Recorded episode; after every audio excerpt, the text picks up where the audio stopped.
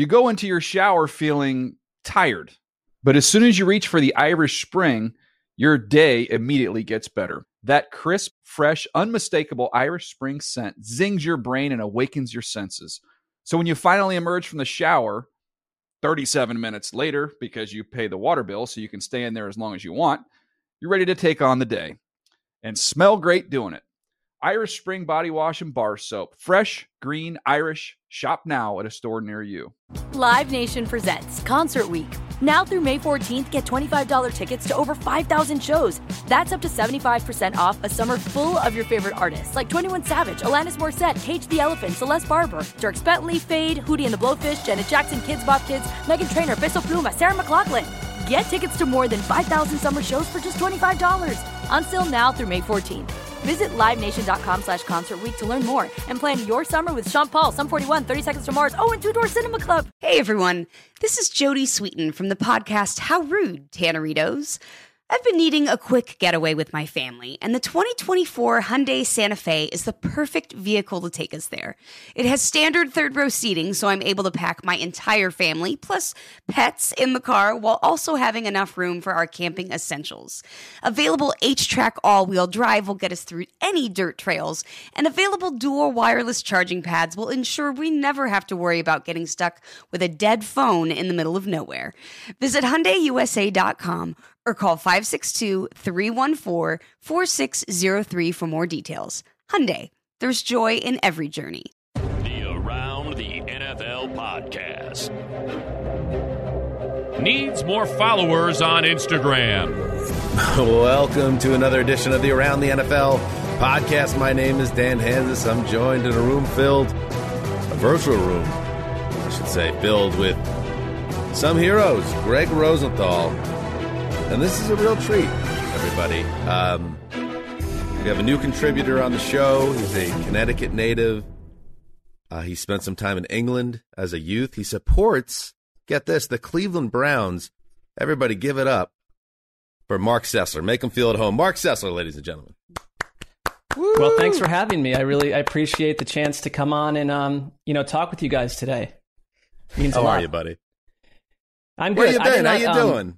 Well, I didn't mean to have this like um, prolonged absence because there was a show that I was supposed to do um, somewhere in the middle of this wilderness, and I'd come home um, from a trip at the same time as my children, and like my, you know how it is. One of my children got a terrible like 24 hour bug, and like I woke the next morning, the day of a show, and was felled physically. I mean, I had like like heavy motion sickness. And then I said, I, you know, the minute I texted you guys saying, because I was then leaving again on a on my second vacation the next day, and I thought the minute I texted these guys and told them I legitimately am not feeling well, and I really wasn't. It's like no one is going to believe me.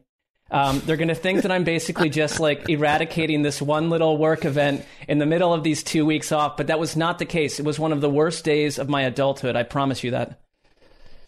It's just it's just a weird coincidence that these 24-hour bugs almost always hit right on the cusp of a vacation to extend it on the front end or the back end. It's just it's that just is coincidental. It's coincidental. How about that, that is... Marc? There is some there are some breadcrumbs pointing in that direction, but you say that's completely a coincidence over the years. I don't know. I don't. You you need to provide facts about over the years. I can comment only on the most recent um, occurrence. But had I come on, it would not have been a pleasant experience for for me, for you, or anyone listening. So How I think I was doing? This, because what? certainly I would never besmirch you, Marc, and um, and, and come after your integrity uh, and say never. that Marc is faking illnesses uh, to extend vacations. But is there a possibility that the body, Marc's mind, willing to grind out a summer uh, podcast in the in this little bubble of vacation time, but the body conspires to shut things down. It's voluntary. I can't speak to that. I can't speak to that. I, I like this. Like the part of me that was conscious was hoping to do the show, um, but maybe there are deeper forces. Well, we're glad to have you back. That's all that matters. Sessler's back. Rosenthal's here, steady as a rock. Rocks don't move. Stay right where they are. What if the and studio the moves? Greg is Greg is stuck right where he is. We have to carry him with us. The old Zeuser's here too tugboat here to pull things along towards training camp, which is coming up. It's about to open. A couple teams Steelers and Cowboys. Is that right? Yep. Yeah. And I mean, Dude. it was only it's been a month. We we we haven't done a show all together since right before Tybee, or no, right after Tybee. Uh, that's only been one month. I mean, give us a break. I mean, so- am I am I harping on the television show that Greg missed? But I, I was present for that, and I put in a you know a, a yeoman's effort, if that's the term you want to use. Speak to that, Greg. Yeah, he's right. I mean, um, I, I, had to- I just, it just is funny. You know, it's funny to. I- I'm glad though because you look great. I think we all needed it. We, of course, we didn't mind at the time, but the, these shows they they move along. They're off season shows. I want to have the best mark, and you look fit. You look, um, you have a glow about you, and you're wearing like a. A, a beautiful Hawaiian type shirt that reminds me of one of our old bosses um, that got swept out in a scandal from the NFL. But you know, Which You're one? right. You got to be like more that- specific. Well, no, that gentleman, I don't like that he co-opted um, this type of fashion because All right, it's Andy the Reid only looks thing like an I Andy think Reid of too. shirt. It looks like an It Andy is. Reid There's shirt. the He's one of the greatest men we, we we've met. So there you go. Fair. Yes, there's a floral component to Marc's button down, and he looks refreshed. We're ready to roll. We got a nice show coming up today. We're going to take a chance on ourselves and our ability to prognosticate in the National Football League today um, with some high stakes.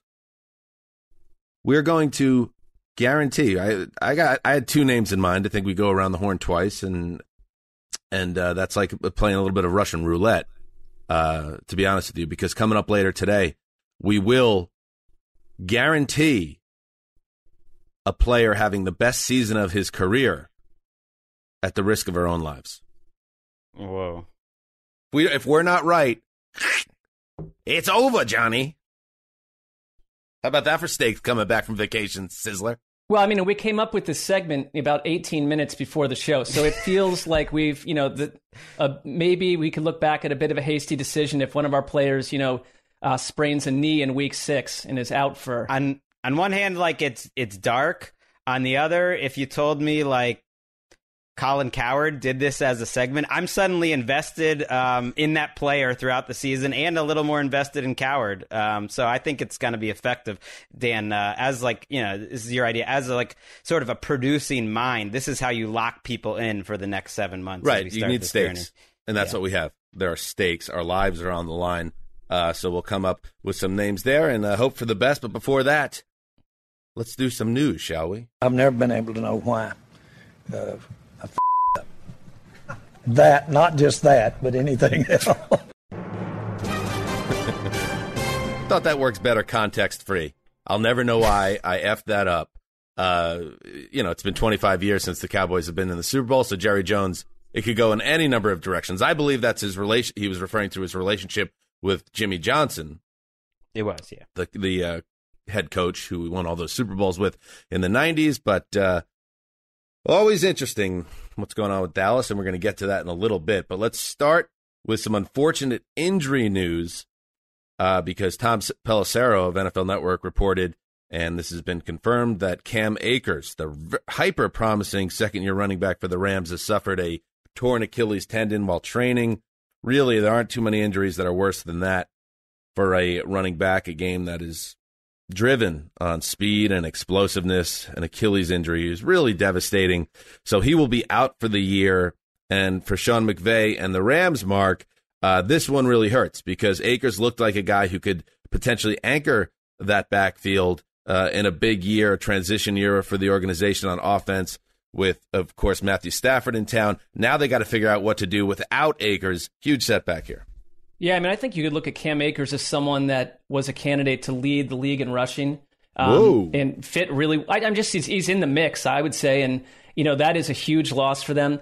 Darrell Henderson, I, like Darrell Henderson. I think if you go back and look, um, you know, he's obviously going to be the starter at this point. You go back and look what he did early in the year. Um, week two against Philadelphia, had a nice game. Week three, he exploded for 114 yards. That was a game where they did not have Malcolm Brown. They did not have Cam Akers. Um, I thought he looked good in that game. I mean, he's had some up and down injury scenarios himself. I think he missed about four games. But the rest of the roster, I mean, Xavier Jones, he's undrafted. He has no um, NFL experience, but they're saying that he may have a bigger role. Um, I like this guy, Jake Funk, and I just want to let you know that, um, yesterday I was digging a little bit into the uh, seventh rounder Jake Funk, and it, uh, no, none other than Spice Rack um, wrote me to say that he is, in quotes, very bullish on his ability Hmm. to stick in the league, and that he was in a group of um, football fans and gamblers who thought, who said that Jake Funk caught their eye and kept impressing. So a little bit of a wild card Wow. um, man crush scenario, but I think the other news is like they're not going to go re-sign. Wait a second. Todd it's been Gurley. a little while. You know, before you get to the second point, that you've had like a crush on a white running on a white running back. Oh wait, no, I know it's every year. You always pick That a is- white it's not running- exclusive it's to the- that It's called the subset, but- Toby Gerhart Memorial Marc Sessler love affair. It's fair. I mean, you guys, you guys continue to track past actions here with no, um, with very little documentation. But uh, that one seems accurate. Um, but I'll pass it off to you, Greg. But no, uh, no Todd Gurley going back to L.A. Oh yeah, I saw when like Eric Dickerson was like, they Right. got to sign Todd enough. Gurley, and people, enough. people hey, Eric. Dickerson, you are one of the greats of your era. Can you just pipe down a little bit? Uh, Every time I see Eric Dickerson in the uh, in the news, it's him telling people the way things should be. The Rams uniform should be this way. The Rams should be doing this. The Rams should be doing that. The Rams shouldn't have done this, but they should have done this. Hey, Eric, pipe down, bud.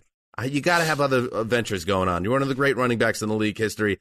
Just take it easy. Go ahead. He likes getting the pop. Them coming back to LA was big for him, and they definitely like use him a lot. He seems like I- I feel like I've never been to a Rams game and not seen him around, so that's that's good. Uh, that when people threw that out, I was like, oh, I don't think they realized how well. First, just how that ended. Like there was no way the Rams were remotely interested. I don't think in bringing Todd Gurley back. We'll see if he gets a job.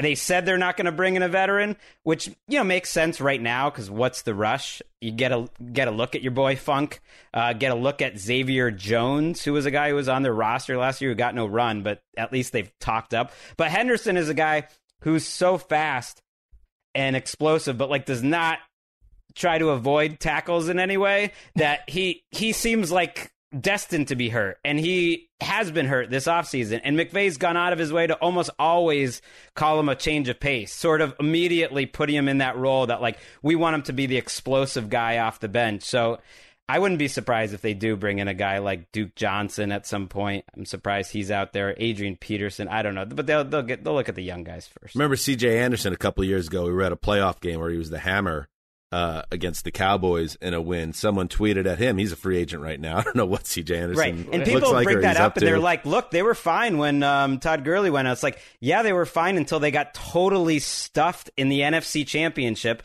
and then got stuffed even worse in the Super Bowl. Uh, so it's like this running game hasn't been great uh, Right. relatively. It had a little up uh, note last year towards the end, especially. But the offensive line, like, you know, they believe in their offensive line, but on paper, it doesn't look great. CJ said, "Nah, brah, I'm good." So uh, it looks like his football days are behind him. We just talked about this on Monday's show that there were some notable names out there on the veteran market: Le'Veon Bell, Adrian Peterson, uh, who we talked about more in depth on Monday, Duke Johnson, all out there. But uh, we'll see. The Rams might think they're okay now, but let's see where they are in week one. I mean, got a long way to go still. In other news. 49ers are doing business with Fred Warner. That seems like a good idea. He signs an extension valued at over $95 million, almost 41 million of that guaranteed. He passes Bobby Wagner uh, at nearly $20 million, $19 million as the highest uh, paid per year linebacker in football. And uh, that's a huge uh, uh, lockdown for the Niners. Greg, you know, this salary cap thing is always tough to kind of figure out. And it keeps on going up and it will continue to go up, uh, COVID 19 related issues notwithstanding. But the Niners have a lot of money tied up with star players, and you wonder if that's going to cash trap them down the line. But for now, you lock up one of the best players in football on the defensive yeah, side the most of the deals they like get pretty flexible after two years, you know, including this one. And uh, Warner's obviously worth. I think he was the best middle linebacker in football last year. I mean, he he was that good, and it became sort of a trendy thing to de-emphasize off-ball linebackers. You know, Warner plays middle linebacker, and, and they they somewhat fit into this. But like a lot of teams, just they don't spend any money. They don't care about off-ball linebackers. Like we're going to spend on the secondary and pass rushes, which is like that makes sense.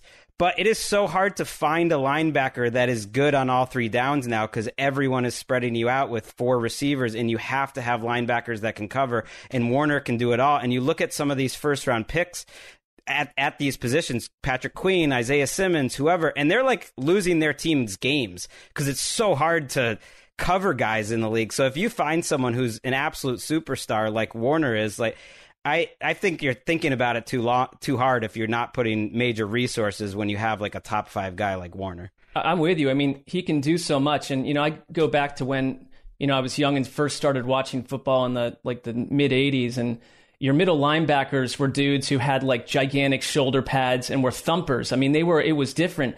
And Warner can, you know, he's been the number one graded cover linebacker since 2017. He's PFF's number one player under age 25. You know, Dang. he played um, a, a, hybrid linebacker slot corner role at BYU. And I think people thought, well, maybe that won't translate. He was a third round pick but it totally has, and he gives the Niners so much flexibility on defense. Um, he's been ultra reliable. He hasn't missed an entire game. I mean, leads them in tackles year after year. And there's just like highlight after highlight of him, you know, 15, 20 yards downfield, getting into a receiver's face aggressively and breaking up a pass. So there aren't that many guys like him. He's totally worth the contract. Darius Leonard with the Colts could be next. We continue to hear whispers on that uh, on that front as well. And to the point um, that I was making about the Niners, and this from David Lombardi over at the Athletic. This 49ers regime, that's uh, Lynch and Shanahan, has now awarded four positional record contracts in its four plus years at the helm. Garoppolo in 2018, George Kittle in 2020, Trent Williams in 2021, Fred Warner in 2021, and that tight end, left tackle, linebacker grouping. Uh, obviously, Warner still stands. The other two still stand as well as the highest contracts at those positions. Mm. Salary cap fund. I don't think any of those are bad. Garoppolo seemed a little like early, but calling that the most, it, it depends. You know, it depends on how you slice. It. Yeah, it was a little and, tricky. And his, one. his was fine. His was. but keep yeah, keep him out of that because that muddles up the point. The other three Mondo deals that still stand in the market. I'm suddenly, I'm suddenly like thinking they are due for some luck. And uh, uh, well, you know, we have a long time to preview this season, but I'm feeling, I'm feeling good about Simone Sessler's 49ers this year. I feel like they're going to be coming back. Well, let her know. I don't think she's tracking it on any level. So, you know. Where's her fandom stand? Is it higher or lower Dan since keeps the in touch with her a lot, you know, closer Constantly. than I do, really. So yeah, I, I know. Dan and Dan and Simone have something. I'm not quite sure what's happening there, but like, um, no, I, I think her fandom sort of starts when the casual fandom begins for other people when the games begin. I don't think she's, Right, you know, right. re, she doesn't. I've checked her phone. She has a lot of apps, potentially too many, um, but I don't see like the old um, vestiges of the Rotoworld app on there or anything uh, of that sort. Wait, how often are you checking your phone? Yeah, Like, that's a what are little you what are troubling. you checking? Well, she gave me the code words to get into her phone, which I don't use, but she did. But I like in reverse, I would never. Not that you know, there's just no reason. I don't care at all. But I, that, that's not a two way street. She gave me the code words to get into her phone. What is her phone model? What is this thing? Well, just the pat, the four, the four digit. oh, the digits. Oh, yeah, the, the four digit pat. What? What? I mean, what? You know, it seems I like. think, by would the way, the, what you're Marc sliced off a, a, a bit of her thumbprint while she was sleeping and uses it to, to That's get true. keeps it under one of those like uh, glasses that they use for microscopes. Um, th- and that's smart, by the way. That don't look too closely at um, Simone and I's relationship. Four twenty three eighty babies. We have a tight bond. I'll leave it at that. Can I tell you real fast that um, she's been really deep into this like online lineage thing, and we discovered she and I are are um, tenth cousins, or however you want to say it. Hmm. Which really got on my radar and very much concerned me. But I guess it actually dates back to like the the middle 400s in Europe. So I, it Hmm. seems like a lot of people would maybe be be in that same boat. But um, a concerning um, asterisk on our Very, uh, relationship, how very Game of Thrones of the Sesslers. right? Minus the kingdom. I could see that. You know, if like if Marc shaved and put on a wig and stuff, there's some similarity here. There. It certainly is not. I can't say that. But that I think you're okay. I wouldn't. I wouldn't draw up the divorce papers just on the grounds of Well, we've already we've already Yeah. crossed too many thresholds to even you know. There's nothing to Exactly. prevent at this point. a little late in the game. Right. All right. In other news, oh, I mean, I wonder if the, is there more to the Aaron Rodgers story? Because with each passing update, I feel like he's becoming uh, less and less the good guy here. I'm, I'm, I mean, this is this is pretty wild. According to Adam Schefter on Twitter, The Packers offered Aaron Rodgers a two year extension earlier this offseason uh, that would have kept him in Green Bay for the next five years, which, you know, puts him into Tom Brady age range if he played out the contract. And the extension would have made him the highest paid player in football. And Rodgers rejected the offer, obviously. And he continues to, although he hasn't really spoken about it other than that one Scott Van Pelt ESPN SportsCenter thing at all. We had said on this podcast, like, there's so many things in sports and life that ultimately goes back to the money. And you offer the money, then then that should take care of it. Well, if this offer was as good as the Packers want the want people to believe, then Rodgers is continuing to make this more than about the money. He's still mad that they took a quarterback. And at, at what point are you just being a jerk? At what point? At what I, point? I don't put anything into this one. I'm going to push back on that. Okay. Well, I don't know how it got out. You know, it could come from the team side. It come, could come from both sides. They, you know, if if Rodgers wanted to show that like it's not about the money, it's principles. Like who knows? Maybe his side. I, I don't really know. But this means nothing to me that he turned down an offer. Like everyone in the league, including Darius Leonard, we just mentioned or whatever, is like has turned down offers this summer. That's called a negotiation. You go you go back and forth, and it really means nothing without knowing what the guaranteed money is and what the structure is you know, saying that he's the highest paid guy in the league because you tacked on a bunch of like phony years at the end and then release that to the media, that means nothing. If do you they, think that's what the Packers did? I mean, we don't know one way or the other, but that feels like something that would be uncouth to to give him a phony offer. I feel like Aaron I think Rodgers it's isn't very possible that there was very little guaranteed money past this year. So if that was the offer, and let's say it was kind of like Tom Brady's last deal with the Patriots, where it's like we'll give you a little bit into the second yeah, but you're year. speculating just as much as anybody else right now. We have no idea what the offer I get is. it, but that's what I mean. Like without knowing that, it Right. means nothing to me because that's very likely. If you look at like the Brees and and Brady final contracts, and even like the Rivers type ones, like that's what happened usually. Like you give him like a little extra guaranteed into a second year, and like so what? He rejected that. Why is this I mean- coming out? I would just go back to like Aaron Rodgers has been talking about breaking away from the Packers for like 18 months at this point. I mean, really since that last draft. I mean, it's this is not even a new topic, but we are in a weird territory. I mean, outside of like Carson Palmer, there aren't that many quarterbacks, you know, in late July who are essentially just staging total uncontrolled like psychological warfare with their team. I mean, maybe the Packers know more than we do, but essentially like Ian Rapoport came on NFL Network and said, I don't know anything. We don't know anything. We don't know what's going to happen a week from now or four weeks from now. And I think it's the weirdest scenario is if he suddenly just shows up after all this drama. Like, why did this happen? So, I mean, to me, it's like if you're suddenly going to, if it was just about money, you could have done this with a lot less pomp and circumstance and headlines and frankly, like disenfranchising a super loyal Packers fan base. I mean, what good came from this if he's going to suddenly show up a fortnight from now? I don't know. I don't want to go too hot takey on this. I just, but I, I just feel like it's either report to the team and stop being such a huge distraction for a team that's right there, right there to get back to the Super Bowl, or retire, or you know, walk away and and let the team move on. But the way this is playing out is just, I don't know, man. I want to fire it into the sun. Up, I want to fire it up there with Jeff Bezos and, and but I can't because we do an NFL podcast and he's the reigning MVP. Uh, the whole thing is it's just ponderous, man. As Casey Kasem once said, it's effing ponderous. We'll forgive you if you know. We'll forgive everything. The Packers fans will too. If he just shows up and nothing, you know. And Right. you're right. We'd be like, why would we waste our time? But that would be better than the alternative. Which and it won't. the There won't be any bad blood for anybody after that. It will be over, and you just move on. It's not too late uh, to stop this. But I'd, I would still be a little. I'm not going to like. I will. I'll keep it inside. But I'd still be a little annoyed at, at what he did um, over the last couple of months. It seems completely unnecessary, and it involved thousands of people who are annoyed. and us. That includes us. Yeah. Most importantly, it includes us. Um, COVID 19. That includes us. We're all connected to this, which is another ponderous thing. Can't get on the same page about this. There's medicine for this, and we can't get on the same page.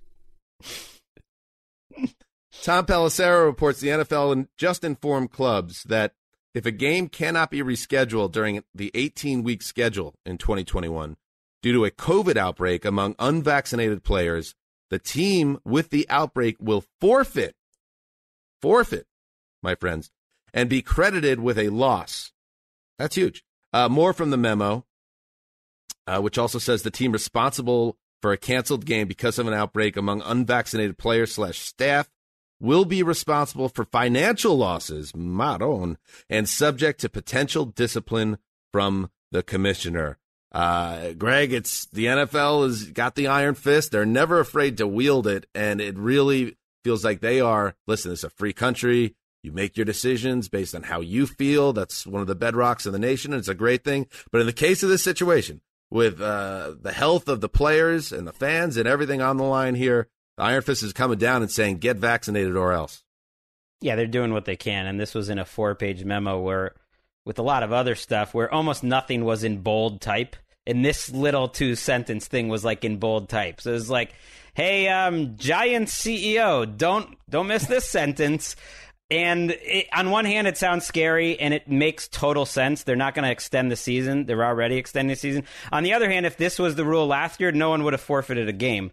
And you would hope things won't be worse this year. Now, is it an indication that the league might not bend over as backwards? You know, the Steelers kind of got the short end of it where they're playing like Wednesday to Tuesday and it was like never on them. Maybe they wouldn't bend over as backwards to help out the team that's in trouble this year. But if you just look at it, they never they never had to reschedule. They did get in all the games last year, so there it's very. I would say it's pretty unlikely that that they would have to use this rule.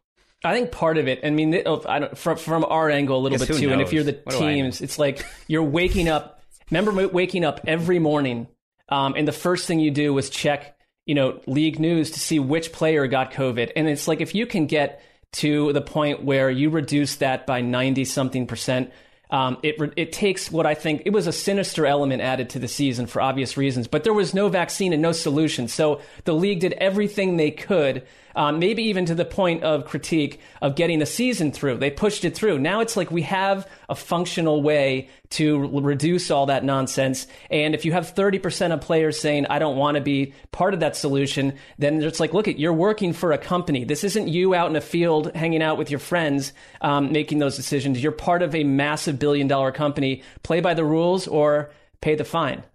And this Delta variant, uh, which is causing issues, big issues, and it's going to continue to cause issues. So I don't know how you know, we're seeing breakthroughs all over the place. Our own Rich Eisen, the face of NFL Network, he uh, he posted last week on Instagram that he had uh, contracted COVID, even though he had gotten his two shots. Um, big Yankees fan, Aaron Judge, and several Yankees, some of them who had the vaccine, uh, they tested positive or are currently on the injured list as a result.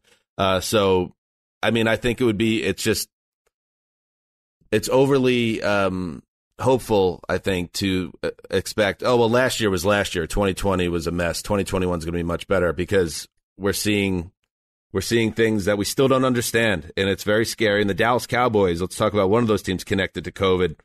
Um, you have to get to over an 85% vaccination threshold. Uh, the team and the, I guess it's not just the players. Is it all personnel? That I'm not totally clear on. No, but it's the players. Players Yeah. specifically, 85% Because the personnel, vaccination. the personnel were all like close to hundred Yeah. percent back. Yeah, it's back, like you know, for high most 90s. teams. if you hit 85% as a team, you're able to go about your business in a, a much less restrictive way. The Cowboys will open training camp under stricter um, COVID 19 protocols because they did not reach that 85% threshold. Jerry Jones um, did one of his pressers on Wednesday. He had this to say about where the Cowboys are in uh, this realm.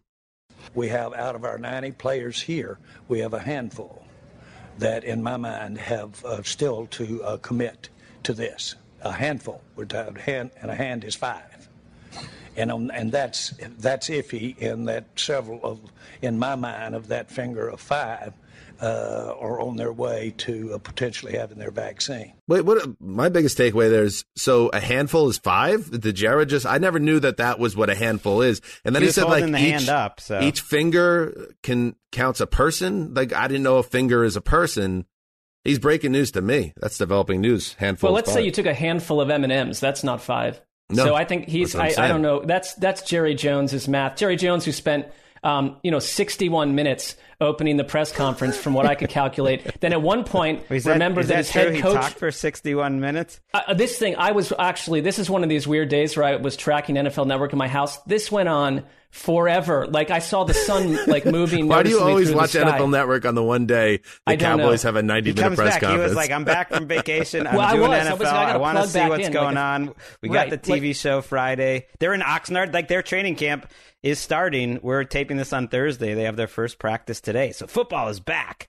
What, but one little note about that, like after he went on that. and on, and it really was like the most Jerry. We already saw it during the Dak Prescott extension press thing where it was just like, who is this guy? But at like 60 minutes in, he remembers that his head coach, Mike McCarthy, is actually there and sitting next to him. And he just turned to him. He's like, Coach, Coach, uh, would you like to make any introductory statements? And Mike McCarthy is like about to talk, and then NFL, NFL Network's like, let's go to commercial, but we'll be right back. This is your head coach.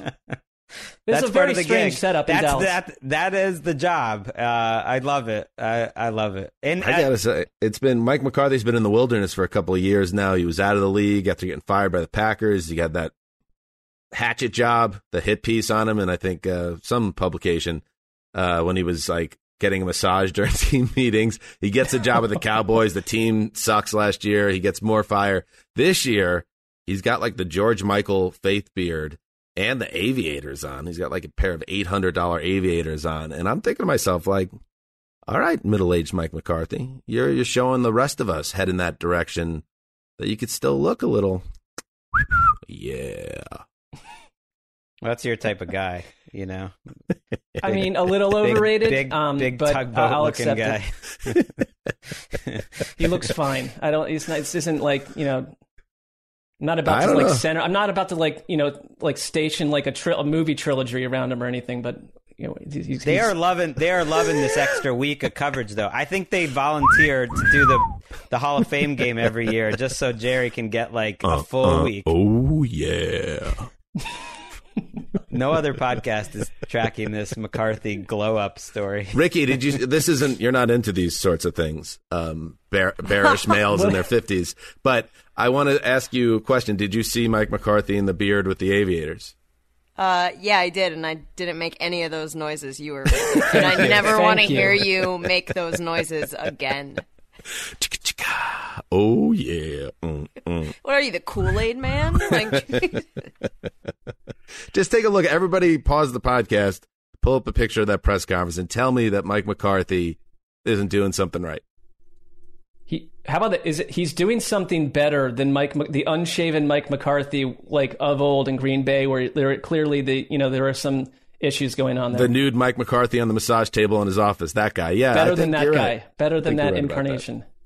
All right. Um, anyway, Jera, 85%. Good luck with that. It just seems like he's wearing sunglasses. That's basically what. What's the difference?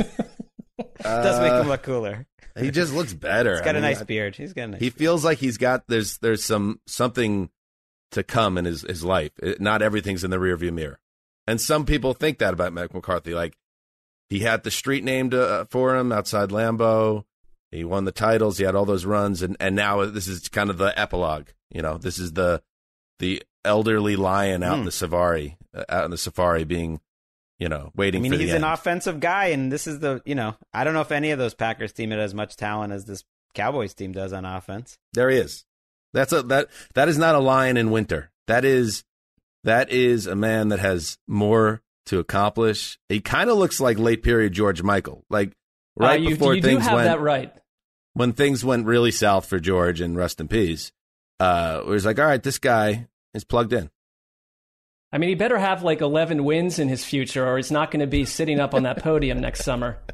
Oh Dan come on, is he's gonna show up. Cowboys. Dan is he's still in Texas. He's coming back next week. He's going to show up for our first like network show back in LA with the aviators on, with a nice beard, with with a Cowboys hat. Weirdly, he's like, I- you're no, gonna I think I full could do McCarthy. I don't know if I could do the beard. That's the only thing. I could definitely do the full face like McCarthy. I could do uh, the aviators, um, but I don't know about the beard. Does the I- I beard wish I not had grow it. out? Does your beard not grow out like a normal man's beard? we, or like we all some tried men- that. We all did it a, we- a year ago I- at this. you know Yeah, what the thing nice. is? You know what COVID taught us? The normal man's beard is actually closer to Greg's beard or my beard, which kind of exists in this in between realm. I think you had a fuller beard for sure. Wes was more in the well, Wes had a pretty good beard, I think. Yeah, I think he did. Um, Yeah. but the the man that yeah, could he grow, was a mountain man. Yeah. Yeah. Wes, Wes and Mark, you guys looked a little unruly. yeah the, Uh, yes. the truly full beard uh, that is a positive thing. But the negative thing about having a full beard, and this thing I, I'm I I'm happy about in my own life, is that I'm noticing even men that I've known for years and years and years. You just these men, you keep on getting hairier and hairier and hairier and hairier, and hair's popping up in all different areas of your body, and it's just wild. Uh, so the guy that the guys that have the big mountain beard, it looks good, it looks masculine, but you're paying for it typically elsewhere on the bod. Wait, so you so you in your 40s, you're saying that no like well, I don't want to dive into it, but like that that's not that's not a it's a credit to you that you're already sort of ha- It's not a credit. or seal It's like I can't like grow another- a full beard, but I'm not like one of those guys that has like a hairy back and it's a, the whole thing's a mess. Oh, sure. Now, who's like the asking neck for that? has like just hair pouring out of the back of the neck and everything. It's just like, what is going on with your body? You look like a wolf man. like a Can't lot of it. body image things come in and out of vogue, but I don't think hairy back and it's been probably hundreds of years since that's been a All right, let's get an this back on attraction track. point. I like that you came back for this show because Monday Night Football news, Mark Sessler. Hit it, Ricky. Former NFL quarterbacks Peyton Manning, Eli Manning will take part in an alternate Monday Night Football broadcast over the next three seasons. The worldwide leader announced on Monday. That's like when Michael Jackson called himself the king of pop. He just re- put out a press release one day in like 1991. Please refer to me as the king of pop. ESPN, please refer to us as the worldwide leader. Deion Sanders, please refer to me as Coach Sanders. I don't know if you saw that. yes, I did see that. The Monday Night Football Megacast, as it's called, will air on E ESPN2 for 10 games in each of the next three seasons and will include current and former NFL players and celebrities joining the Manning brothers on the broadcast. There is no host in place yet, but my agent will be placing a call. and this is a statement uh, from Peyton Manning. He's got a statement out, Sessler. Here it is. This partnership with ESPN and the Walt Disney Company reflects an ongoing shared commitment to offering fans fun, innovative content. ESPN Plus has been a terrific partner for Omaha Productions as we built out the Places franchise, The Places. And we're excited to co create a new megacast format that will have something for everyone. Yeehaw! I added the yeehaw. I mean, my first reaction was like, what's Brian Griese thinking? Because this isn't like you have to sign up and pay for ESPN Plus, although it's on, I think I'm sure it'll be on that too. They're going to put it on ESPN too. Right. So that is like, that is not a vote of confidence for your number one team. Levy, Griese, Riddick, Salters. and it's not, it's not their fault, but if you're like Griese, for instance, who, you know, I know you, you, you like Dan, he did a solid job. They, they all did. It was, you know, it was, it was okay. It was a solid thing. Griese is in that 98 draft with Peyton Manning. It's like, he, he he was like the sixth or seventh pick. You know, he's down in the third round. He's you know been out of the league for a while. He's like trying to earn his media career, and then here comes old Peyton Manning, who got taken right atop that draft again, swooping in, and it's like. I don't know. It. Personally, I'm probably going to watch that Manning thing and see how it is. Like then, I'll then I'll then I'll adjust. But that's my first instinct. Is I know they're not at the game, which I do think hurts. But I I kind of want to hear what Peyton and Eli have to say, especially if like you know they're they're giving each other the business. Could be good. I mean, they've been testing this out with ESPN with college football. Um, you know, the national championship game where they had coaches sitting around a table talking. I thought I, I watched some of that and like I thought it was great. So I just think this is the way that, the way they're going, where it's like we don't have to convince all viewers that our three man booth is the only way to observe this event. Um, and I'm typically a little down on the Manning as comedic talent um, in commercials and stuff, but for this, I'd want to watch it. I do wonder though, because whenever you talk to guys that announce these games, like they spend hours and hours and hours breaking down film of the two opponents for that Monday night affair. Is that like Louis Riddick is doing that without question? Are Eli and Peyton going to be like that? I mean, they're ultra competitors, so I would think so, but that is extremely time consuming. Is that their method? Or is it like, hey, let's just sit around and be us? Uh, we'll see. And I, the one thing that got me nervous is them overstuffing the booth. You put in a capable capable guy as the host, and you let Peyton and Eli do their thing, analyzing the game. They have natural chemistry, obviously as brothers. I don't need like Rob Riggle in the booth with them, or who's the voice guy on Fox, like uh, like Frank Caliendo doing his Jon Gruden impression and, and mucking it up, or some ABC, you know, ESPN, ABC, Disney family. It's like, oh, here's Anthony Anderson in for the second quarter. Like you will chase me away immediately if you try to turn it into a promotional vehicle for your various various uh, Disney entities. Just give me t- Peyton, Eli, and a guy that's steering the ship, and I think that would be. I think it's a really good idea. They can mess it up so easily, though, and I think they will. Could we don't great. even need the other Manning brother, the one that has like a gig at Fox. You know, Cooper. You know who? You know who's Cooper. super excited? Hey, oh, hey, Cooper. Cupper. Hey, Cupper. What do you think, Cupper? we don't need Cupper in there, but what we do need is uh, New York Post's Andrew Marchand, uh, our our clicker guy, Marchand doing Marchand, Marchand doing constant columns about it. I mean, yes, Marchand when he saw that, he was like, I never have to think of a column idea anytime I'm a little bit low, I just fire up the last ESPN two telecast. Marchand, That's a sexy beat. Yep, he's he's got a lot flying. to work with. Uh, flying to a new destination, Melvin Ingram. Just talked about Melvin Ingram. He was on the street as of the beginning of this week, but not anymore. He signs with the Steelers, a one year contract, and I know it, Sizzler. I know as a Browns fan who you think you got the Steelers by the throat, this is the type of signing that you worry is going to come back and haunt the rest of the AFC North in December. Yay or nay? You know, the note I'm looking at right here um, that I put down is this is the kind of signing that works for Pittsburgh. Yep. It just will. So I'm completely with you. And look, I know that he um, he had no sacks last year in seven games and was injured the year before. He's missed two. He's gone to IR with knee issues two years. So there's age, there's injury concerns, but there's also the fact that like he recorded the most pressures last year without a sack in seven games, 28. So I, this is not a player who's done. Um, I call I that a Clowney, by the way. I call what? that a Clowney. Clowney was the other. Yeah. Clowney Similar, was the other. And, no, but it is players. a Clowney. If you any game where you lead with pressures and don't have a sack, you pulled a Clowney.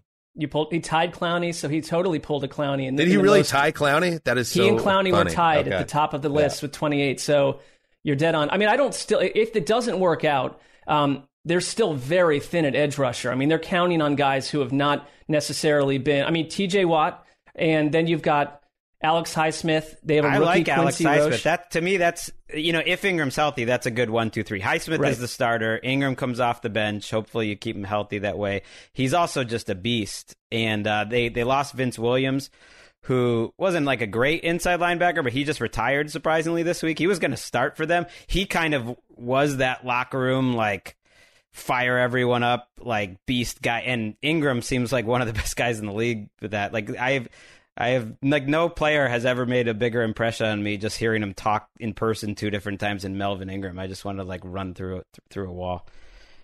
People yeah. say that though. It's like, what if I did run through a wall? They'd be like, "What the f- are you uh, doing, well, Greg? What are you going to be running through a wall, or just? I don't think that the through just, part is going to apply. You just would, yeah. You wouldn't get to run through hey, it. Hey, fuck you, Greg. you wouldn't go through it. You would just hurt yourself, and then everyone would be like, "What are you doing?" And be like, "I don't know, Melvin Ingram. I really like him." Yeah, you do it for someone, and then the, the person's like, wait, why did you just do that? Your life is effectively over now, the life you knew. Well, I did it for you.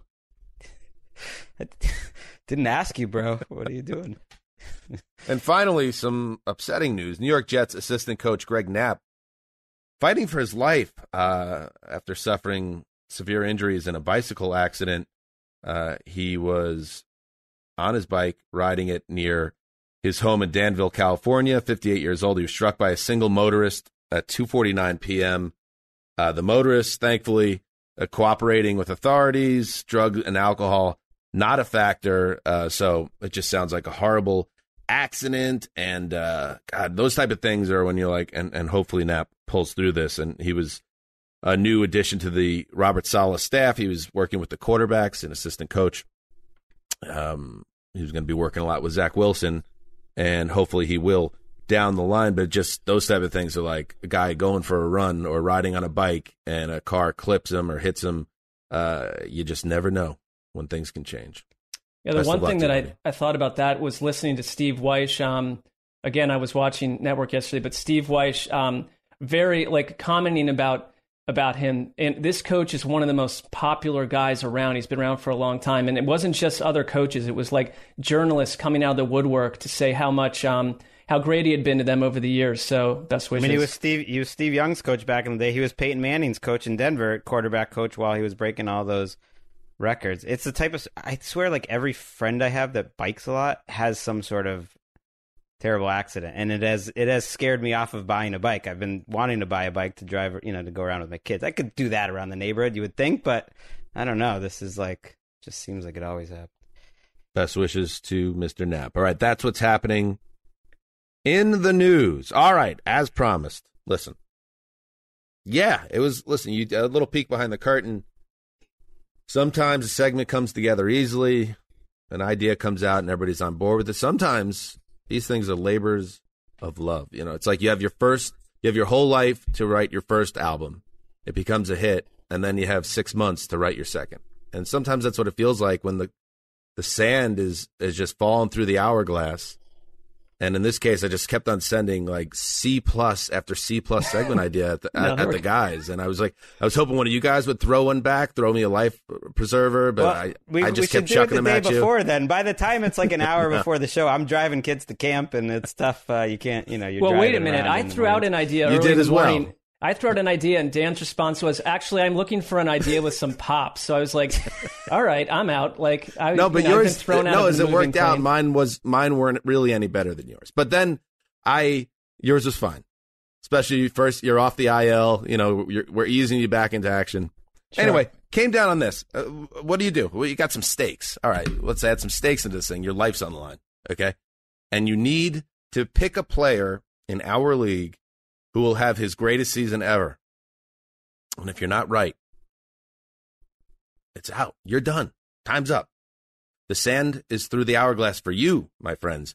So, with that in mind, one guideline. And uh, Greg, you were you were pitching on text, and it was already in my mind, so we're on the same page on this one. It cannot be a player uh, who's entering a second season because it's very natural for a rookie to take the jump and have his quote unquote best year in year two. It has to be someone year three or beyond that, their best season, and the stakes couldn't be higher. If it's not his best season, we're out of here. Mark, welcome back. You're in the fryer. You're up first. All right, I'm going to go with a player who I think is an ultra talent, but has missed 21 games over the last two seasons. Mm, Um, risky, because yeah, an, an injury pretty much ends your life here. Well, that's true. What what we've seen of this player, though, suggests um, that he could be the best in the league, and that is Derwin James. And here's what I like about Derwin James this season: um, it is Brandon Staley. And you know, I was watching the Flying Coach podcast with Peter Schrager, and he had Mike Tomlin on. And Mike Tomlin said, "When you're a coach, like." It's one thing to take like C players and turn them into B Mark's players. going down. We're gonna lose him. Oh, Guys- is this what we're doing with this? The guy's missed like uh, 27 of his last 32 games, but keep going, Mark. Well, I would say, no. I would say this though: if his rookie year alone, I mean, people were comparing him to some of the great Yes. defensive backs of all time. And if if if he does, But that's not a reason return- not to pick him for this exercise because he was a first team All Pro. That is the bar. He has to have his best season He's ever. got to beat that rookie year. Let me finish my point here, and I will explain. Okay, what Tomlin said though, the key to to to, really becoming a next level coach is keeping your A players at A level or better. And I really think if you look at what Brandon Staley did with Aaron Donald and Jalen Ramsey a year ago, it got him a job because of what he did. I mean, the whole league by the end of the year looked realized this is a defensive wizard. So I think a Derwin James paired with Brandon Staley in that defense, and you go back to what what Derwin James, the way he was creatively used in that first Lamar Jackson playoff game where the Ravens lost to the Chargers. There are just signposts that tell me is not only going to be that player, but that player plus more. I think he's probably super motivated, motivated to come back. They picked up his fifth year option, which says a lot to me. I cannot wait to see. You know that I'm high on Brandon Staley. The pairing of Staley and Derwin James is going to create, I think, one of the better stories of the league. And there'll be no looking back to the rookie season saying he wasn't who he was as a rookie. It'll be paired with the fact that he came back from what he's come back with, the way he's used. Here, it's going to happen to me. It's going to happen. I promise you right now. Do you are you a, a kind of a casket guy or more like a urn guy? No, I would not want to be put into. I would not want to be put below the ground um, at all. All right, Urn. good. Urn. That feels very old school. But that's to a me. good Like- call, though. That's a good call, Mark. That because Derwin James, if he does get back, No. you just worry about the nature of the injuries, the lower body. Not a body. good call. Is he just going to be, um, even if he is healthy, which is a huge if? Did he lose that magic that was in his legs, that lower half? Uh, that the, the the football gods were just not on board with him. there is some risk, and if if he if he's failed again, then I, and I'm suddenly taken out by a female assassin walking down the streets of El Segundo. You know why? But um, I am betting on a healthy season. No, I loved I love the instincts. I love Derwin James. I love you, Mark, though. So I want to see you alive. And so I think for I took this exercise literally, and I think you don't Yeah. want a guy that set such a high bar. He was the first team All Pro. He he was getting some thoughts of like defensive player of the year. So he was like maybe the best safety in the league already. And is he going to like warm up to this season a little bit as he gets over the injury? The one thing I love though is you're right. Staley and that system has made safeties way better. If you think about Vic Fangio, where Staley, you know, who he learned from. You know, Eddie Jackson in Chicago, Justin Simmons in Denver, and then Staley last year with John Johnson got him paid. That part of it makes sense. It's kind of Bingo. a safety centric offense. That part of it makes sense. So I hope he stays healthy and that you stay healthy, my friend. I miss my uncle Mark. You're up next, Greg. All right. I I took it more um like trying to be safe here. So I was Life like, and well, death. if we can't yeah, it's life and death. If we if we can't do second year players, I'll go third because that's less years to try to improve upon. And I'm going to go Diontae Johnson of the Steelers, who I I've it. always loved. And everyone always talks about his drops. He almost got benched last year because of his drops. It's like that's like To. Forever they talked about To's drops. Like to drop that many passes, you got to be open all the time. And Diontae Johnson is open all the time. He's a he's a favorite of our um, friend Matt Harmon in reception perception. I just love watching him the after the catch, before the catch. He's gonna be there. And his high right now is 900 yards last year. And he was a guy who, when it's going, he gets 10, 15, 20 targets. I like Clay, Chase Claypool a lot, but I think Johnson is the number one. I think they'll throw him a ton of passes. I feel like he clears that bar, and he clears it by enough where this doesn't feel like I'm trying to cheat. You know, he goes 1,300 yards, and he's like the clear one and has a monster year. I have a question though, I, for, specifically with this exercise. Greg is correct. I think he can surpass the yardage. What was like 923? He had 88 catches. Sure, he's So got to he had- he's got to pass everything. He's got If he had year. 87, Greg is Greg is off the earth. I We're- mean, if he goes 87 for 1250, you're taking me out. You're No, you're we're getting the, Mark. The other two guys are we're at the gates, St. Peter, and we decide. Only it's not heaven or hell. It's just you live or die. It's it's a little Okay. bit of a labored metaphor, but it's it's in that realm. So we'll decide after the season. We'll we'll circle back. I mean, Circle back assuming to we're this one. alive. Like, this But what about the Ben. Roethlisberger side of things? You don't, and the fact that they have Najee Harris there as their new running back. Is it possible that this just is not going to be an exclu- explosive passing offense at all? I think that's the biggest That's risk. because and the there's player, a lot of mouths sure. to field. Claypool's good. I think Juju's almost underrated at this point.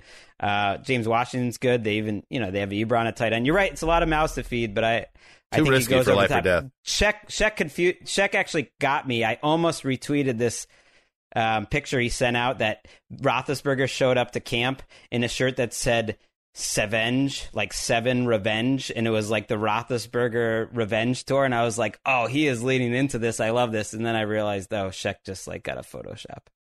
Did you see? Did you see? In general, He got at, at the end of his, uh, the end of Ben's career is really just conversations about whether he's fat or not.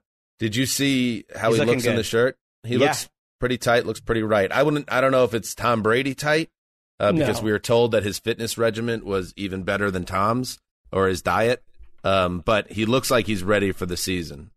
Well, It- one thing it- about that bothers me though, like why all these people tracking the fatter thing. He did. There were times when he ballooned a little bit. What are we asking him to be like a 148 pound breatharian? I mean, he is a larger boned human playing quarterback. That's just well, who he also is. his shirt said the word different on it. This was not photoshopped. So he he is one of those guys. I think he knows he's going to have a lot of pictures of him being taken in that walk to the up to the first training camp, and he wears a shirt different, and he's looking good in it. So I think you're both done for based on your first two picks. For, uh, for diff- Mark, you sh- you really shot for the stars, and Greg, I was kind of with you, and then Greg made the the correct point about the how great, truly great Derwin James was as a rookie. So you have to get past that bar, and then Greg, I think there's so many reasons why the Steelers' passing attack. Well, it's going to Uh, be worse than a year ago. Uh, Why? Uh, there's well, there's yeah, it could be, absolutely could be. Uh, but let me give you one, Greg. Damien Harris, your boy, third year, gotcha. Wasn't used a lot as a rookie in New right. England. He didn't even play as a rookie. he was hurt. I mean, third this year. is this is safe, but okay. Of course it is. My life's on the line. Yeah, that's fair. That's fair. Third year, great stat from PFF. The thr the three highest graded running backs according to that analytics site. Number one, Derrick Henry. He better be. Number two, ahead of Dalvin Cook, Damien Harris. And you know what? I get it because the whole thing with PFF is studying every snap. And Damien Harris is one of those guys that passes the the sniff test. You you watch him, you're like, this guy's just better than a lot of running backs. He's uh, and he hasn't had that true breakthrough season. But if you watch last season, his ability to run through tacklers, just be someone that you don't want to have to deal with once he hits the hole, uh, it was all there. And he got beat up last year. I think he had an injury that slowed him. He missed Uh, six games last year. Yeah, he yes. barely didn't play at all as a rookie because of injury, basically. Right. So that is, I mean, that is my risk really more than anything. But I think he's the clear number one guy in a New England offense that is really trying to piece some things together right now with Cam Newton still there and now Mac Jones in the mix. You get the idea this is going to be a run heavy offense with a guy Harris that Belichick, I think he trusts him. He says, I'm going to give you the rock, give you the chance to be that dude. And I could, I could see a 1300 yard season coming out of it, a Corey Dillon esque season uh, for Damien Harris in year three. And my life's on the line, and I feel decent about it. I, I think you're fine. I mean, this is I, I wouldn't call this like Joseph Campbell like hero's journey stuff. He has to surpass 691 yards. I mean, I think you it's to- smart. He's to- got to a live. family. He's got a family to worry about. It's But I, I, it if, ma- Morgan the makes extra sense. side, I can find a running back Great that had offensive line. 520 You know, yards great- last year. You know, add Trent Brown. Uh, you looks good. You know, they've got a on paper they might have uh, one of the best run blocking lines in the league. That's kind of how they're built. And to your point, Mark, yeah, you could say I'm playing it safe, but again, the stakes are as high as the stakes could possibly be here. My life is on the line. And B, I don't think he's going to run for 704 yards at 4.0 a pop. I think he's going to have a big season uh, that's going to, there won't even be any need to even study the two years. It's like, oh, that was his big breakout year. Greg, I think you're doing some type of making the leap piece for the dot com. I hope Damien Harris is a part of it. Otherwise, you're just, you're, you're thinking too much. No, he is. He's on it. All right, let's go around one more time, Mark. I hopefully hopefully you have protected yourself a little bit more uh, with your second choice. Um, I actually came up with one that was extremely controversial uh, in terms of the fact that no one would buy it, but I'm going to go with what I would consider the safer of the three options I came up with, and that is Joe Mixon. Um, and this is no home run. This is no home run. He's never topped 1,200 yards, but he's come close. But last year, he was on pace when he got hurt in week six for 1,600 yards. Do not play the funeral music just yet.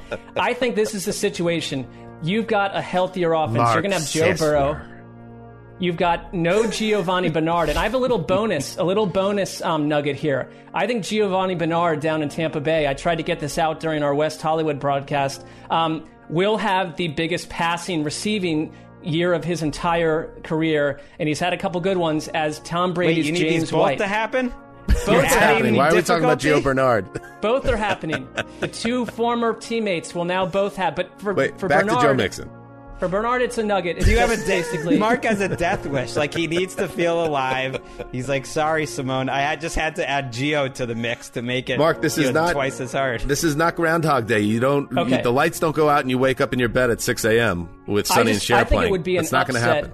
If Mixon does not eclipse 1,200 yards. I think he is he is a easy candidate to do that if he stays healthy. Easy because there's really no competition for him there. There isn't like a clear like he is the guy, and I think that with Joe Burrow, um, you know, healthy, there's going to be a lot like more way to confuse a defense. I mean, their passing game is they have one of the best wide receiver duos out there, and so that to All me right. looks like it's a good setup for Mixon. Um, he'll have his best year. I will live. full disclosure, when I was doing my research for this segment, I did think about Mixon, and the reason I thought about it is because I've written on the dot com that he to me is a long shot uh, superstar club type guy. He's a guy that I feel like could have a big year, but there are just so many reasons why it won't happen. Uh, again, injury risk is a big thing. He missed half of last season uh, with a lower body injury, um, so you have that to contend with. You have a, a makeshift offensive line. They they famously passed on uh, Penei Sewell in yeah. favor of the wide receiver. And I, I know a lot of people are like, ah, oh, it was fine. That's good. If the wide receiver is great, it's going to be awesome. But uh, if Chase is not an absolute stud and Sewell turns into a rock um, on the end of uh, offensive line in Detroit, you're going to think to yourself, my God, how did you how did you look that gift horse in the mouth and walk away? Uh, and then it's like the coaching staff. I don't. well, do we that's know? fair. Well, we've talked about this totally anonymous coaching staff. That Zac Taylor has done nothing to show that he's a true um, coaching tree dude off the Sean McVay tree that you can trust. There's just these are all reasons why it won't. And with your life on the line, I feel like getting involved with the Bengals is never a good idea. It's tricky. One, I will say though, like if you're going to say that injuries from a year ago are predictive or potentially a problem, like again, he was on pace for 1,600 yards on the ground, 300 through the air. Then he got injured. So I mean, there was the production too. And I'm with you. The coaching staff is oh slightly oh anonymous, God, Marc, but I'm going to have to hope that they form an identity. What was that? oh my God, Marc, stop it. Well, I mean, I, I actually, I totally buy you with Mixon. That, that's why it's like I totally am with you on Mixon. That's gonna just make it all the more painful when you're like in week 15. Oh wait, Gio Bernard has like 200 yards uh, you know, for the season on the Bucs. Why did I add that uh, unnecessarily? No, I feel more strongly about that point, and I think that will go down as a historical, as well. um, accurate, historically bombshell that I've just dropped. you should have gotten behind that random white Joe Funk. Marc, you're so crazy. Don't get me started on Funk. All right, Gregg, how about you? Marc, I'm Jeff, very worried about you. Jeff I'm worried. yeah, I'm worried. Um, this one, so I, full I feel, of life right now. I feel a little safer about this one uh, than my first one. It's a fourth year player. It's tight end Dallas Goedert, um, rising up to a top five tight end type of player. Uh, I think he's that good. I think he's been in tough situations. Zach Ertz is, you know, expected to be on his way out, and Goedert's career best numbers were in 2019: 58 for 607 and five to me, he could be the number one there. I know, you know, I know DeVonta Smith is going to get a lot of run, but Jalen Hurts, you know, not not maybe the most accurate guy deep into the outside. Like he's going to be feeding his boy Goedert. There's no Hurts there. I could see him like going over a thousand. I feel I feel confident about Dallas Goedert. I like it a lot. It makes total sense. Good. There is this though. There were reports even this morning though that Ertz um, is likely to stay. Now they're just reports but it's not an absolute that he's out the door. It's a good point. He is still showing that that whole thing fizzled, and he is showing up to training camp. I I, I kind of figure they'll they'll find a spot for him, or even cut him by the time uh, we get. What is Goedert's high? What's his high water mark? Fifty eight for six oh seven and five you know that's not that's okay but that i think i think he's def i think he's going to be a pro bowl type of player where he's he's skying well above that and, and i do think he really does have the talent like he, he can block a little bit and that's great people like to talk about that but he really is a good downfield Kittle type of player that I don't think has you know he's not Kittle, but I I don't think he's maxed out his ability. Does Ertz well Ertz if Ertz is there and healthy, it's a little bit share, of a problem. Do they share the field, or are they going to be splitting snaps a lot? I think Goedert is going to be the one regardless. I mean, Goedert put up 524 last year despite missing five games. So I'm baking in a little bit of safety. All he would have to do is really keep going what, what he was doing last you did, year. You had the lowest version games. of Ertz last year who was hurt the entire time. Right. When I think everyone is ready to like th- like throw him off the earth. But if he's healthy, that was he, the he first time Goedert you know? got hurt. So he doesn't like have a history of it. Um, right. You know, he, he had two healthy seasons before that. So if he, you know, to me, he should get 800 falling out of bed. I I agree with you, Marc. I've been saying that on this show all off season. Zach Ertz, the disrespect thrown the man's way, like he can't he can't play anymore. Maybe he, he, could, not he couldn't last year. Maybe it was just an injury thing, well, and his I back's going to suddenly it, be healthy. But he couldn't last year. He did not look healthy. He's, he's also a, a proud man, an athlete, a champion. That perhaps he'll want to shut some of the Rosenthals of the uh, football community up. Oh, I mean, he shut me up uh, in that Super Bowl. How about you know what he did on the biggest plays right in front of us, baby. Yeah, but you're talking again, Just... so he's gonna have to shut you up again. That was right in front of us, Gregg. We were in that second level there in Minneapolis, and he reached over that goal line. Mmm, daddy. If only I didn't have like the greatest comeback in Super Bowl history the year before, and then a sixth Super Bowl to top it off, like old school. You know, the next year to really just sandwich that tough memory. I mean, fair enough. All right, oh. finally, uh, Kyler Murray. Let's go. Oh, let's go. Third year, he was on pace for if he didn't get hurt, if he doesn't hurt his shoulder on Thursday Night Football last year, I'm not doing this because I think his numbers. He probably would have ended up throwing for close to 43, 4,400 yards. He would have went over 30 touchdowns. Uh, his rushing numbers would be even better than they were, and they were excellent. Um, so again, and this is a this is a this continues to pop up in this conversation. Uh, health. A lot of these guys are tied to health, and if Murray entering his age 24 season and his third season in Cliff Kingsbury's offense.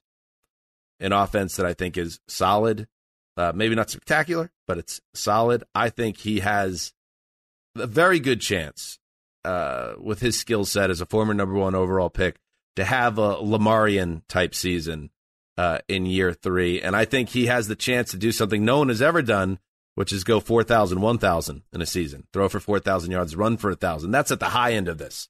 Uh, but even if he's a step below that, I still think he could throw for around 4,000 yards, throw for 30 touchdowns, which he's never done, uh, add the six, seven or 800 yards in the ground and another five or six scores, and clearly develop to the point where, yo, year three was the best we've seen from Kyler Murray yet. Get behind superstars entering their prime if your life's on the line, and that's what I'm doing. Makes sense. I think it's pretty safe. I think you're counting on some people I'm not totally sure about though to help you get over the line. Rondale Moore, everyone's excited about it, but he's like you know an undersized rookie. AJ Green, and Chase Edmonds maybe as their starting running back, and then Cliff Kingsbury as the key one. Like can can Kingsbury with Murray and this group around him, and you know I didn't mention Hopkins obviously, but I think you need those other guys to come through, and you need Cliff to help him out to make this safe because Murray did rack up those rushing yards last year, uh, and it was a pretty good season. Uh, but you need a little help from the other Cardinals, and Cliff Cliff is kind of the guy uh, that I'd be most concerned about. I mean, I would argue that if he just simply, to your point, Dan, I, he just wasn't able to do uh, Kyler Murray things for that later part of the season after their injury, and then the offense fell apart. Even if the team is not great, um, statistically, we're talking about him besting his statistics. I think he could do all that and more. Look at some of Matthew stats, Stafford's. His stats like, weren't that bad though. I mean, he goes 3,900, 26 and 12, uh, touchdown interception, and 800 yards rushing. Pretty good. I think he, he could pass too. 26 though, and, and maybe even lower his picks, right? Sure. I think I think it's a pretty safe bet. But um, he he did have a nice step forward as a year too. It wasn't like the explosion, but he did take a step last year for sure. His his step forward to to keep me alive in this exercise will come as a passer because he ran for 819 yards and 11 touchdowns last year. That's really good. That's awesome. Yeah. Like beating that will be and if he does that and improves as a passer, he is absolutely going to be in the MVP conversation. But I just think that's the ceiling. I think I'm just the Kyler Murray guy. So will, will that, Damien Harris have more rushing yards than Kyler Murray, and will that impact your um, survival rate? Well, if he matches Kyler Murray last year, I'll be safe because that will be Damien Harris's greatest year. Well, we need him to because you know the. I'm not here to play hero ball, Sessler. I'm here right. to play live and raise my children ball. Zum, Zumwalt well, and all, the, the all the Suns fans, all the Phoenix fans out there, they need a pick me up. They need Murray to come through after uh, a heartbreaking NBA Finals. I and tell the Cardinals it was a nice run. It was Zumwalt. Doing okay. The Cardinals, Cardinals beat writers and all the people covering. I get it. I'm going to give you a pass for this. The you know the summer months here, um, because there's not a lot to write about. But we don't need any more AJ Green, AJ Green profiles. Oh, not, thank not, you. Like Thank if you. as I'm doing my research for this seg and I'm trying to like learn more about Kyler Murray's season, everything's just about uh, Kyler Murray thinking uh, AJ Green's gonna have a big year.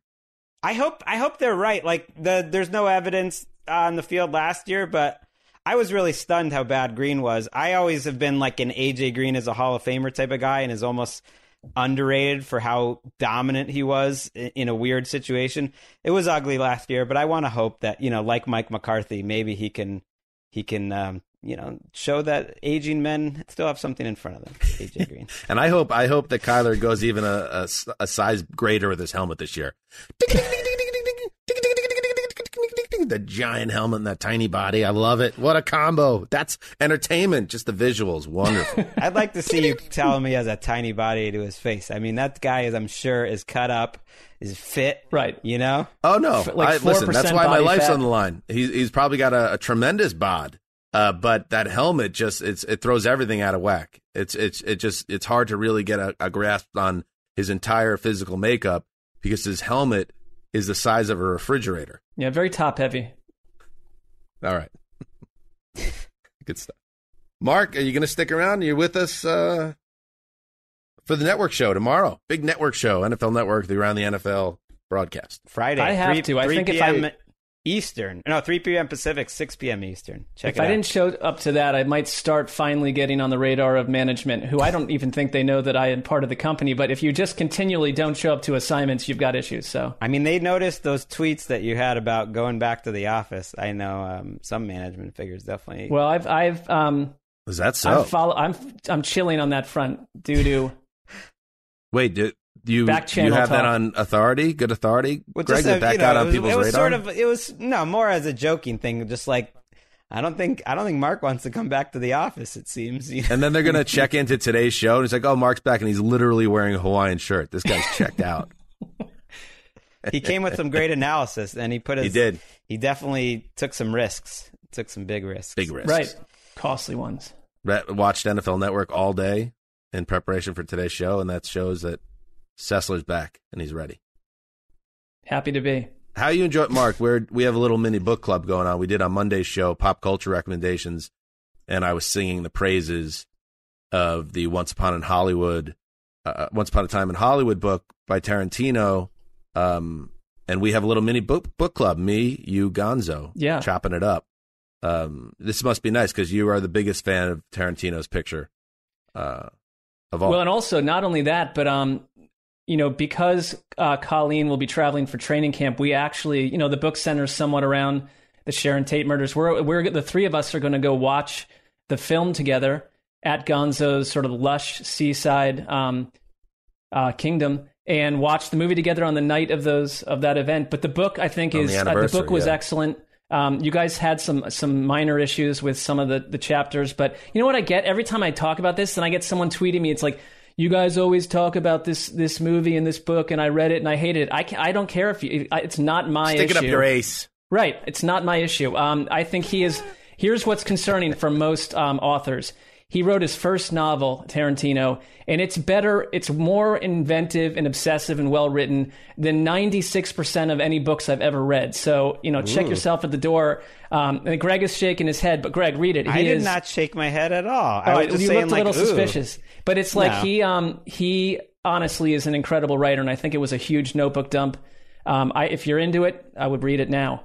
I was Don't more wait. saying ooh at the the turn because I got that you were annoyed with people criticizing you for talking about it, but then you just flipped it on the whole novelist industry. right. Rick Take out the ready. novels. Watch out. All right, we'll be back on Friday and then two more shows next week. Thank you to everybody for listening. And remember, always heed the call. Uh, Eric, it's it was so funny, Eric. I was just about to type to you to hit the music, like at that very moment. This time. This time.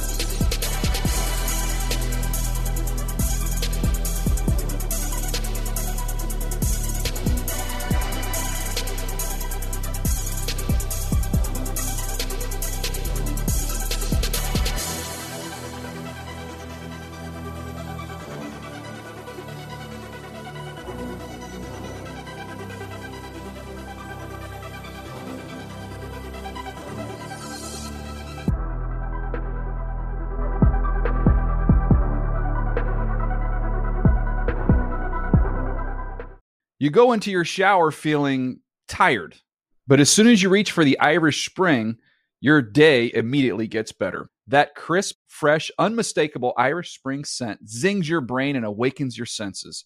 So when you finally emerge from the shower, 37 minutes later, because you pay the water bill so you can stay in there as long as you want, you're ready to take on the day and smell great doing it.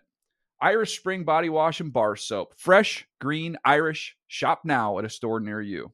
Live Nation presents Concert Week. Now through May 14th, get $25 tickets to over 5,000 shows. That's up to 75% off a summer full of your favorite artists like 21 Savage, Alanis Morissette, Cage the Elephant, Celeste Barber, Dierks Bentley, Feid, Hootie and the Blowfish, Janet Jackson, Kidz Bop Kids, Meghan Trainor, Bissell Pluma, Sarah McLachlan. Get tickets to more than 5,000 summer shows for just $25. Until now through May 14th. Visit LiveNation.com slash Concert to learn more and plan your summer with Sean Paul, Sum 41, 30 Seconds to Mars, oh, and Two Door Cinema Club. Awards Watch says Liam Neeson is at his best. Don't miss In the Land of Saints and Sinners. Having left his dark past behind, retired hitman Finbar Murphy, played by Neeson, leads a quiet life in a remote coastal Irish town. But when a menacing crew of terrorists arrive, Finbar is drawn into a vicious game of cat and mouse, forcing him to choose between exposing his secret identity or defending his friends and neighbors. In the Land of Saints and Sinners from Samuel Goldwyn Films and Sony Pictures Home Entertainment. Watch it now on digital. Rated R.